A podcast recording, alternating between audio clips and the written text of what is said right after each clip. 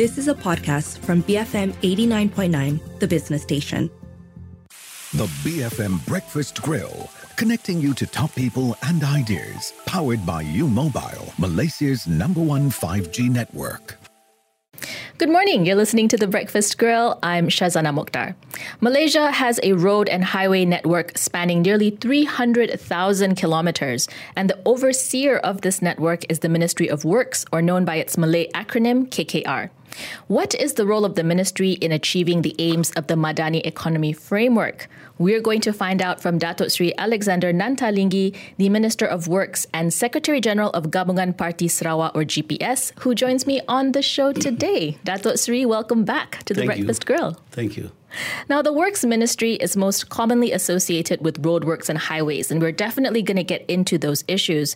But your scope of responsibility is actually much larger than that. It spans the infrastructure development across the public sector, including things like schools, hospitals, other government facilities. So there's considerable overlap with most, if not all, government ministries. Can we start off by helping me understand where KKR's mandate begins and ends? Vis-a-vis other federal ministries? Uh, I like to put it this way: that the Ministry of Works, the main department is the Public Works Department (JKR), yeah, and two other agencies, that is the Lembaga Lebuh Malaysia (LLM), the Malaysian Highway Authorities, and the other one is CIDB, the Construction Industry Development Board.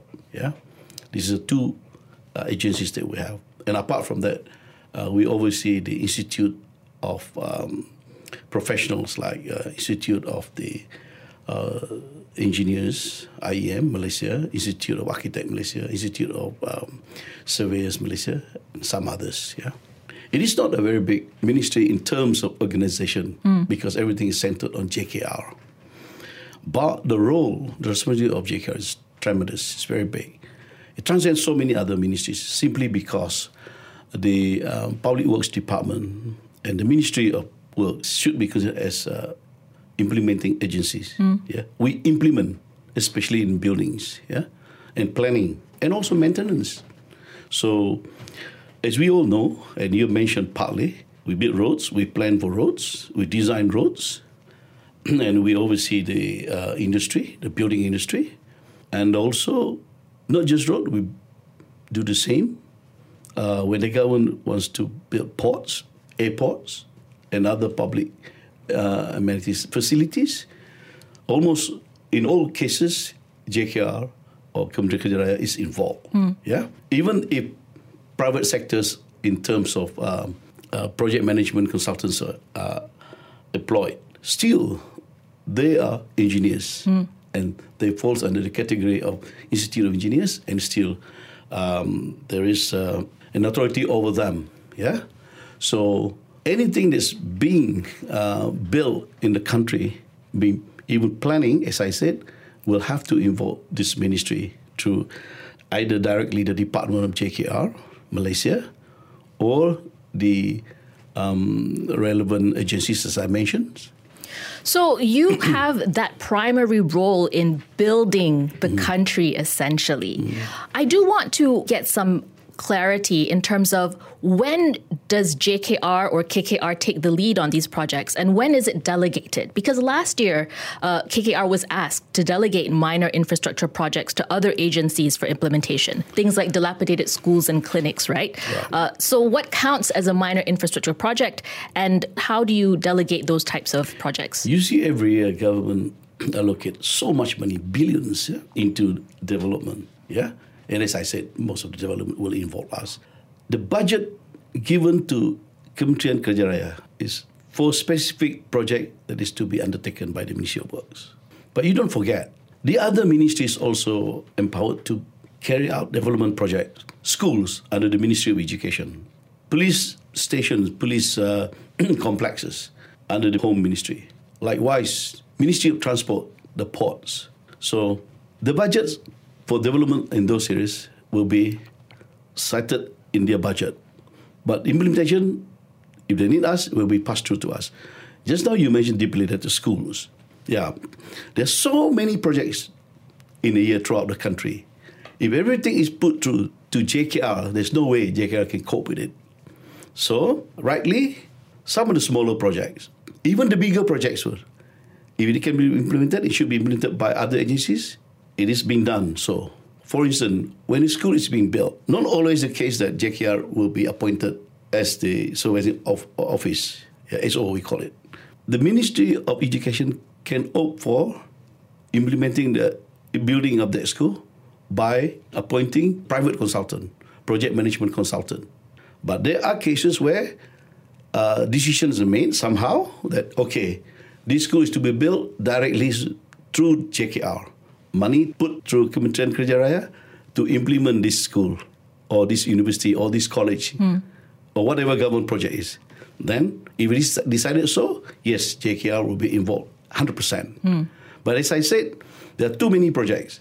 So the smaller projects, especially when urgency is the essence, then uh, we are being helped by lessening the burden on us.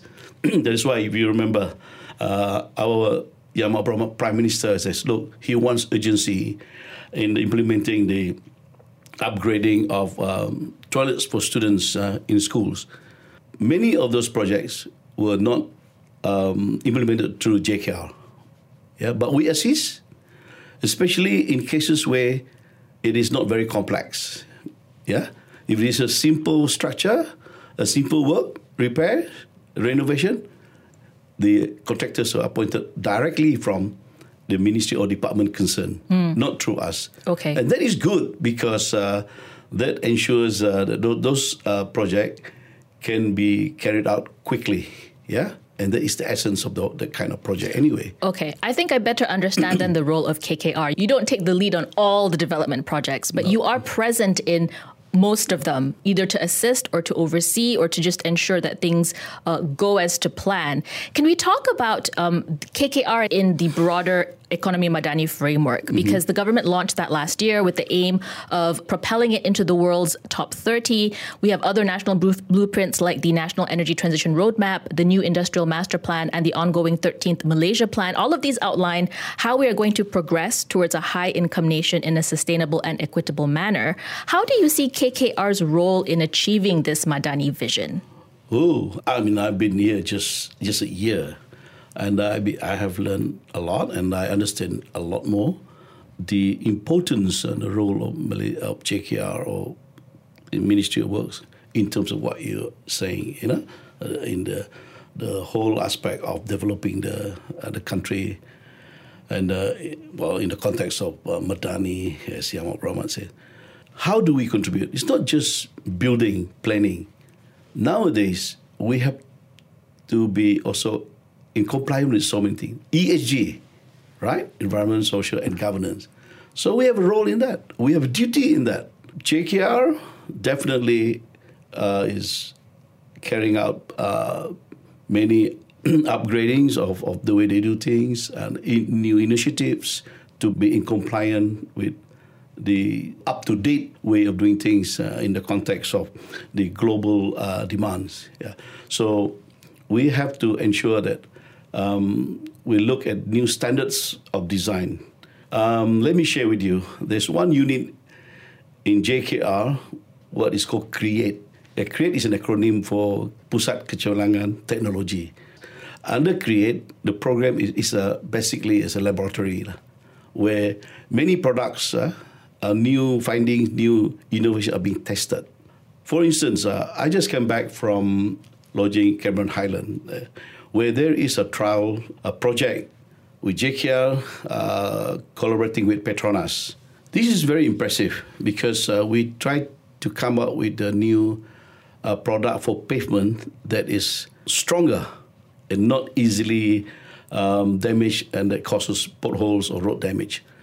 By using uh, plastics um, kind of product, and this plastic product are not specially manufactured. This is simply using uh, waste plastics. I plastic see. waste. Wow. Especially the bottle, water bottle caps, and also the water bottle itself. So we are achieving uh, reducing waste, plastic waste, as well as we are also going to uh, invent a new product that hopefully is proven. It's uh, one year already, and we're another year trial. And so far, it's proven uh, to be what is expected. Of course, there's a bit of a, a little bit more price than uh, pricey than uh, than the conventional method, but in the long run, definitely will be an advantage. So, through this create unit under KKR, you Yeah. can see that uh, the ministry is doing things to innovate uh, in order to become more sustainable in your development practices. I'm speaking to the Minister of Works, Dato Sri Alexander Nanta Linggi. When we come back, we're going to discuss when will the multi-lane free flow or MLFF become a reality on Malaysian highways, among other things. Stay tuned, BFM 89.9. You are listening to The Breakfast Grill, brought to you by U Mobile, Malaysia's number one 5G network. Thanks for staying tuned to the Breakfast Grill. I'm Shazana Mokhtar, and with me on the show today is Datuk Sri Alexander Nanta Linggi, the Minister of Works and Secretary General of Sarawak Coalition GPS. Datuk Sri, earlier we were talking about the mandate and scope of responsibility of KKR. We were touching about innovations in sustainable development. I want to come to the issue of nature and uh, how development and the environment intersects. Because when you came into office in 2022, uh, there was that terrible Batang Kali landslide tragedy in December 2022 that really put a spotlight on the concerns that people have about the impact of development on the natural environment. So, according to the landslide report by JKR that was made public in October last year, it concluded that the tragedy was not caused by man made activity, including any roadworks by KKR, that it was a natural disaster. Now, one of the criticisms of the report was that it was uh, investigated and signed off by JKR in what is seen as a conflict of interest. I mean, isn't that a valid point, Atosri? I wouldn't say it is a conflict of interest because we are the agency um, to carry out the report or at least to supervise the report uh, in collaboration with other relevant agencies. And uh, the law says that we are to sign to sign off the report. Now, you mentioned that KKR, that road must be known and understood that that road falls under the jurisdiction of state government. It is a state road. Now, the incidents found that it is not caused by the road. It is uh, mentioned that the slope did not fail from the top; it failed from the bottom. So when the base of that area was undermined, maybe because of uh, underground water, so it slided down. Yeah, it did not topple from the top, and the road is at the top. All right, so those are technical aspects of it. Now, talking about slopes, uh, not just Batang Kali, the ministry or the JKR for that matter has identified more than 1,000 areas where slopes can fail. I want to inform the public here that uh, the JKR is proactive in monitoring all this. Yeah, we would like to do more uh, preemptive actions we can uh, to prevent the slopes. However, it can be rather costly. Yeah, So we are limited by uh, fundings. So that is why we seem to be on more on reactionary. If the slope fail, then we go and do some work on it to build barriers, to build walls. You know, it's reactive. But however, under this budget, after what happened in Batang Kali, thankfully, uh, the Ministry of Finance approved about 30 million for us for this year uh, to procure slope failure warning system. Of course, if we want to be more uh, coverage to be wider, we need more than that. But at least for a start, we have that. We already have some in the past. I'm not saying there's totally none, but after what happened in Batang Kali, we were able to convince the finance ministry to give us even more. Yeah. And you're cognizant of the fact that we are going to be facing more of these type of scenarios given Definitely. climate change, given erratic weather patterns. So this is going to be a start. But what more do you think needs to be done, or what more would you like to do, helming KKR, in order to make sure that we are climate resilient? that is very, very uh, um, what do you call relevant and very important aspect. That is why uh, we all know that uh, tremendous climate change are, are, are happenings affecting everywhere else in the world, including us. We are not spared. So this is one focus that I am emphasizing in the ministry that I want the officers uh, also uh, to focus on determining what do we need uh, to create our resilience. What do we have to procure so that we can convince the government to give us enough funding so that we can have state of the art uh, facilities mm-hmm. to help us to ensure that we can cope with what's going to happen, which uh, when natural uh, happening is very hard to pre- to, to to to you can stop it, but at least we can mitigate the impact. So we're still in the planning stages, then Datuk Sri. We still don't know what it is that we need. We still need to identify where we need to fortify. I think we basically know what we need. Yeah, we know what we need because technology is easily available now. Okay, I want to come back to this issue of federal and state roads, which you mentioned several times in our conversation so far. So I know that we have 300,000 kilometers of roads, but uh, KKR oversees or directly oversees just 20,000 kilometers of it. That's About known as 20,000, yeah. federal roads. That's only 7%. So talk me through then about uh, who covers the other roads Yeah. and, and what happens uh, in terms of maintenance. Who is actually in charge of maintaining these 300,000 kilometers worth of roads? Yeah, it, you're right. It's only about 20,000. The federal roads under the jurisdiction of Kementerian Kerja Raya or JKR Malaysia. The rest is in state government road or can be further identified as uh, council roads. Yeah, that is why I have just come up with an idea with my officers, and it was launched uh, campaign My Jalan on the 24th August last year by Yang Amat Berhormat Perdana Menteri Datuk Sri uh, Anwar Ibrahim himself. Initially started just a campaign to introduce another channel for complaints, uh, saluran aduan. There were already some. I'm not saying there's none, but this this was um, established to to have another one. But after a few months, I realized that it is no longer just an avenue for complaint because the facts and figures that we derive from that, uh, we analyze these figures to identify where are the potholes and damaged roads are. And we found out that every month, yeah, the number of complaints increases, but the trend remains. It's only about 26 to 27 percent happenings in federal road. Yeah, the rest largely in the state road and in the council roads. I mean, uh, I'm not shoving our responsibility.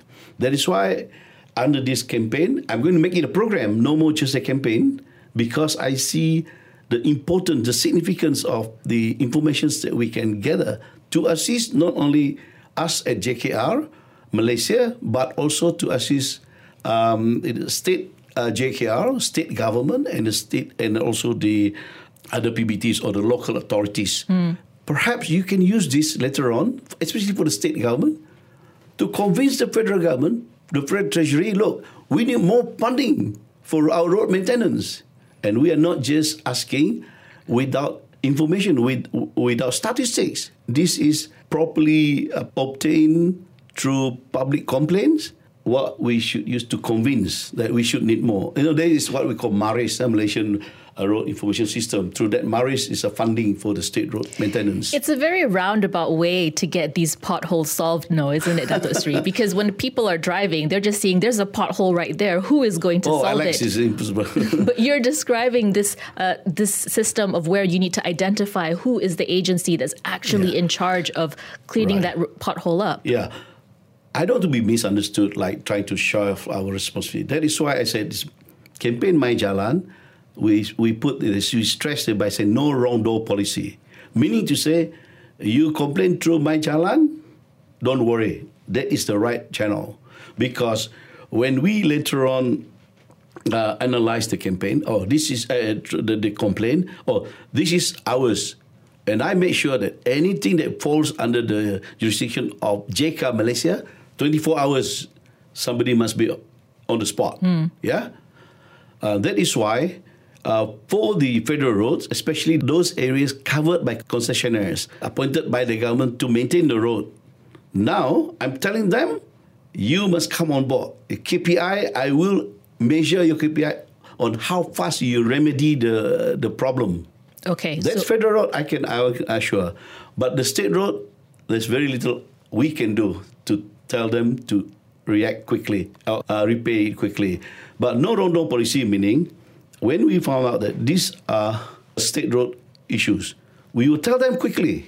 Uh, then it really depends on them how fast, how quick they want to repay that Okay. uh, uh, damage.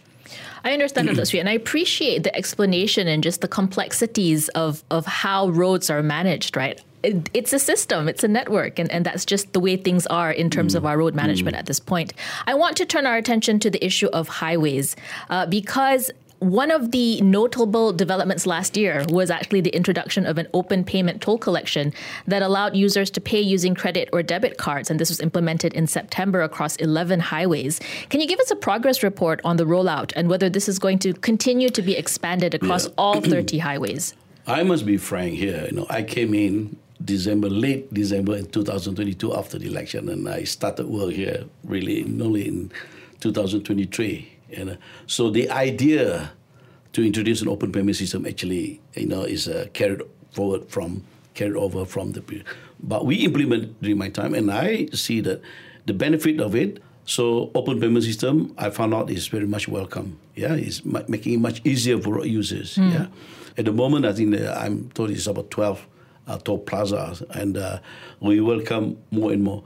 We do not force the concessionaires to adopt it. But I'm glad that many of them are willing to come on board, say, okay, we'll do it, you know. So that is, uh, is still work in progress to get more and more uh, to enable users to use uh, other cards, an Okay. open payment system. So, in that sense, it's still a work in progress, and we're still reviewing what the reaction is and, and how Yeah, much it can be expanded. Now, the open payment toll collection is seen as a precursor to the next major upgrading of the highway system. I thought you may say that. which is the multi-lane free flow or MLFF that would see the removal of toll bars to ease traffic congestion. Now, this is a project that you inherited from the previous government. The reported price tag is 3.5 billion ringgit, and a private entity was invited back in 2021 to devise an implementation plan. What is the status of this proposal?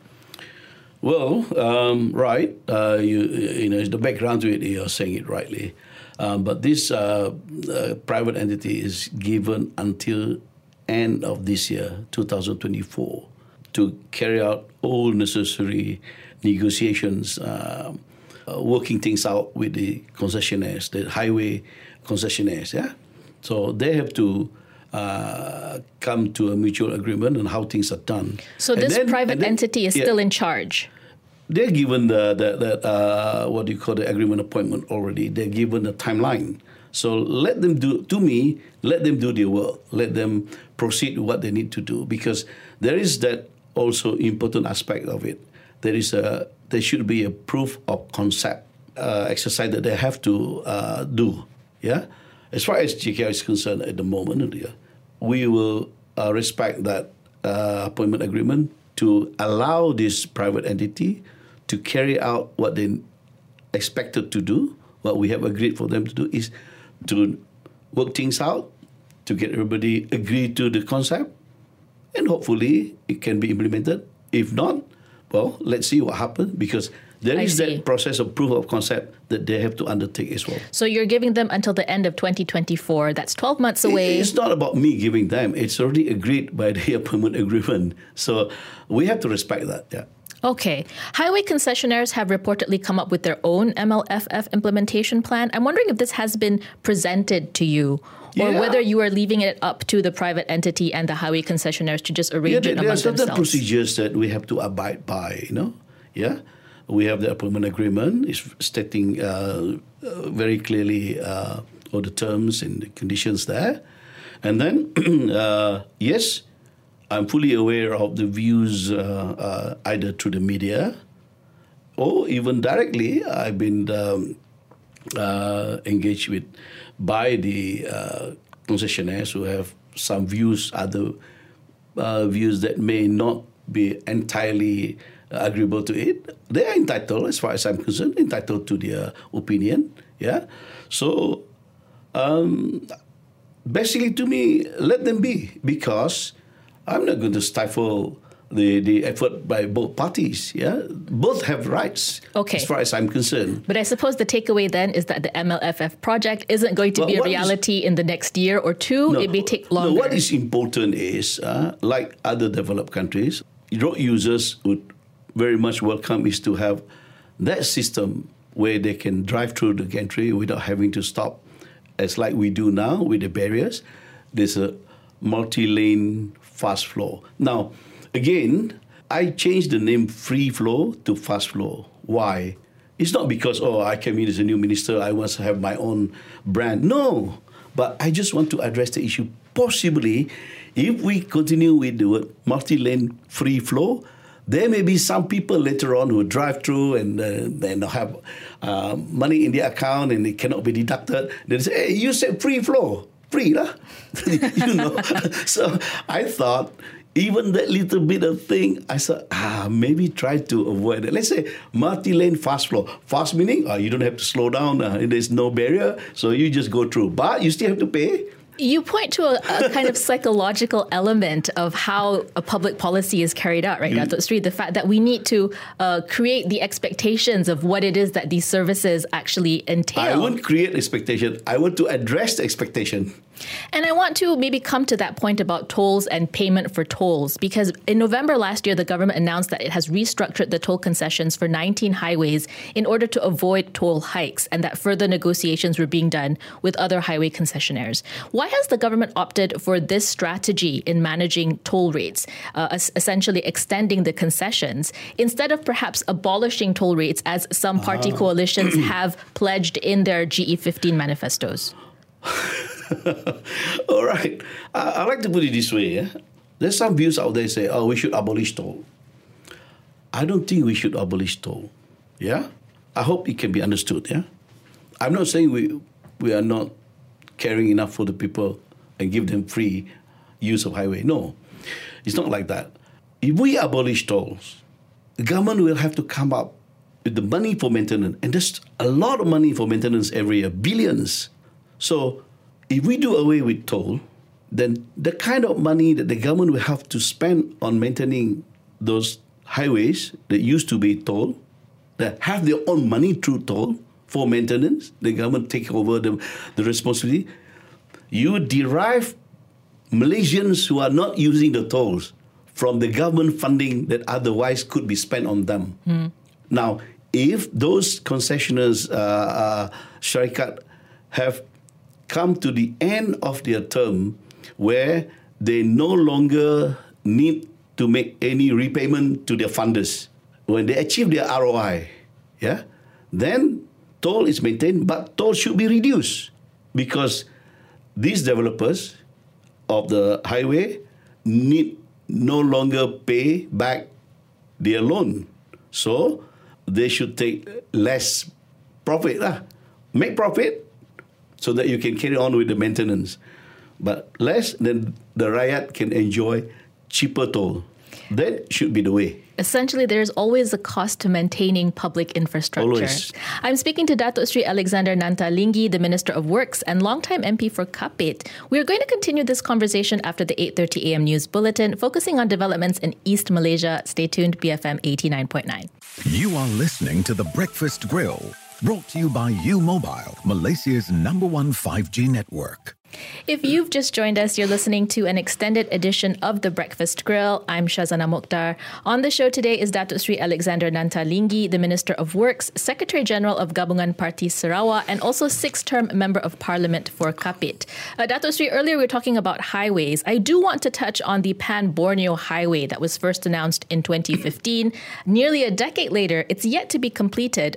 The Sarawak portion of the highway is 98% done, but the Sabah segment has been beset by delays. How would you explain the difference in progress between the Sabah and Sarawak sections of the Pan Borneo Highway, and what can KKR do really to expedite uh, the progress of this project? Yeah, firstly, allow me to just express Sarawak, I think Sabah too, but I know especially for Sarawak, to express our appreciation to the former Prime Minister Dato Sri Najib.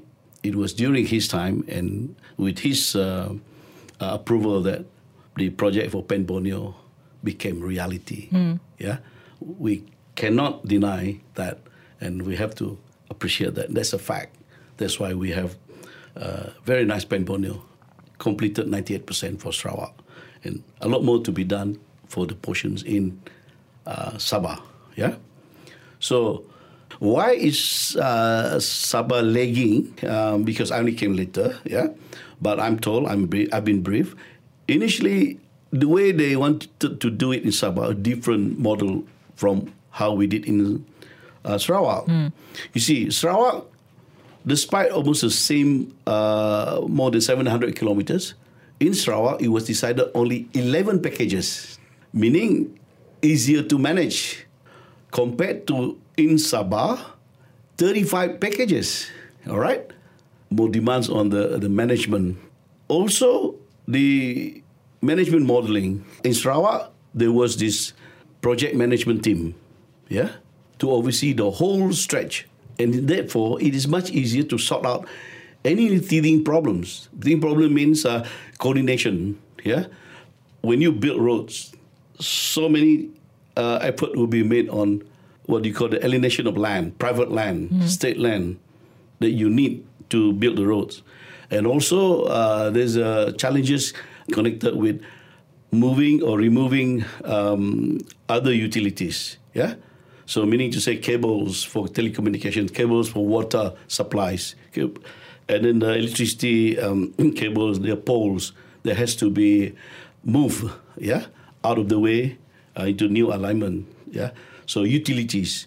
Now, all these need a lot of coordination Which the Sabah side did not uh, have. in Sarawak was it was easier because uh, the organization structure we catered for that. Know, with the Sarawak state government, uh, special uh, committee was set up to trash out all this with the land surveys and because land belongs to Sarawak and there's a lot of issues. Unfortunately, I found out and I'm told and briefed that in Sabah, these kind of issues are a bit more difficult to uh, address uh, the, the the problems. Yeah, and then of course um, I have to be frank uh, that uh, I found out that the process to appoint contractors to undertake the various uh, work packages uh, a bit more complicated over there. Right. If you like, yeah. So, what is being done to expedite the construction of this portion of the highway? And more importantly, is there anything being done to hold public officials accountable for the delays and the ballooning costs? Of course, of course. I mean, we have procedures, um, we have uh, governance, we have rules uh, that officers have to com- abide by, and uh, compliance uh, issue is something that we really have to deal with, or rather, uh, the contractors or other industry players, stakeholders have to deal with. Yeah, but sometimes because of this, that also can contribute to delays. You know, it's not easy uh, to get people to come sit down and easily agree because there's always disputes. Yeah, especially when construction industry is like that. Yeah, so there's a lot of uh, financial aspects of things, uh, financial uh, implications uh, between contractors and uh, and um, well, the government and all the other stake players, uh, especially with financial implication. Understand. Yeah. We were going to be watching this project closely as it develops, Dato Sri. But in the little bit of time that we have, I would like to talk about a bit about the political landscape because when you were last on the show in 2020, you were representing the Perikatan Nasional Government led by Dato Sri Muhyiddin Yassin of Bersatu. The And politi- later, Dato Sri Ismail. and then later Dato Sri Ismail. Now, the political landscape has completely changed since then because GPS and UMNO BN, you're still on the same team, but you're now part of the unity government or the Madani government. So, what does that say about GPS's political allegiances? In the end, are you always going to side with the ruling government? Yes, but not because for political reason. I've been asked similar questions. Our stance, of course, uh, our Yang Amat Berhormat Premier, uh, Datuk Petinggi Nasir Abang Johari, he's a, a leader that's very clear in what he wants to do and how he wants to do things. That's why it's very easy to respect him. It's very easy to follow him, to agree with him. The main agenda for Sarawak is fast track development for Sarawak. To ensure development for Sarawak, what do we need? We need a stable federal government. So when we decide who to align with, it's not really about oh, I like that person, we don't like that person. No. We said, look, for us to ensure that Sarawak can continue with little hindrance, especially we would like no hindrance at all, especially we would love it if we are facilitated, like now, to pursue what we want to do for the development of Sarawak and for the good of Sarawakian. That's why we have this Sarawak first, utamakan Sarawak. Okay. Yeah. Now, we understand that to do that, we must have a political climate in the whole country, meaning to say the federal government must be stable. Now, we are not just supporting this one. We are not moving from one group, one group of friends to another friend because uh, we think that we want the power, so we abandon friend. No, let me emphasize this point to you. Yeah, where in the world would an opposition party group will support the incumbent government so that the government do not fail? Why I say that? What happened in February in March 2020? GPS. Yeah, we were opposition after the 2018 elections Yes, you were. together with uh, UMNO, PAS, and uh, you know the Barisan Nasional component. Yeah, but during that crucial time when we were called to the Tuanku Yang di-Pertuan Agong to state our uh, support through written SD, we decided among ourselves. And Dato' Abang Johari is very inclusive. He did not decide it for us. He called all the members of parliament and the other relevant leaders in the parties. How do we position ourselves. We said, look, we want the federal government to be stable. Can you imagine? It would be very natural to say, ah, ini dah peluang kita uh, bring the government down. But no, we sign in, say, okay, we want Tun Mahathir to remain as the prime minister and we want him to lead his government to carry on. I want that to be fully understood. We did not join the government of Tan Sri for position. Initially, we did not even want to be part of the cabinet until he said, look, if I form this government, uh, because by that time, you know, events have uh, overtaken a lot of things. So we became part of uh, to support uh, Tan Sri Muhyiddin because we want a, federal government. And that, that, that time, we also listened uh, to the opinion of the Tuanku Titah Agong, you know, to stabilize the, uh, the, the political scenario in the country and to have a government. So we contribute to that. Again, back to what I said, we need a stable federal government. On that note, Dato Sri, can I get comments from you in with regard to rumors over the purported Dubai move and reports that Perikatan Nasional is amassing statutory declarations that prove it has majority support in Parliament? Would Sarawak MPs get involved if it means maintaining stability All of the federal Before government? Before I get to that, I might as well have to give you a background to it. Hey, for ages, we were on different sides with PKR, with DAP, with PH parties, but we contribute uh, to the decision to enable this government, Kerajaan Madani ini, to be established. That's why we are part of it. Again, because we feel that we need to have a stable federal government, all right? Yeah? Because we want that main agenda for the interest of Sarawak. Now, back to your Dubai issue, it has been clearly made understood by none other than Yang Amat Berhormat Premier Sarawak was the Supreme Leadership Council uh, leader of GPS, uh, Tan Sri Datuk Petinggi Abang Johari himself. He made it very clear. Yeah. And uh, Yang Amat Berhormat, Deputy Prime Minister, uh, is our senior leader in, in GPS, or in PBB, Dato' Sri Haji Fadilah, made it very clear. We will not rock the boat. Yeah. We want a federal government that is stable. Yeah. I've been asked by the Berhormat Perdana Menteri himself, Dato' Sri Anwar Ibrahim, Alex. I said, sir, don't worry. GPS is not known to rock the boat, and we are not going to rock the boat. We want a stable federal government, and I'm part of the cabinet. What more to say? You have been kind to us. Many things that you agree uh, to what Sarawak wants in terms of development.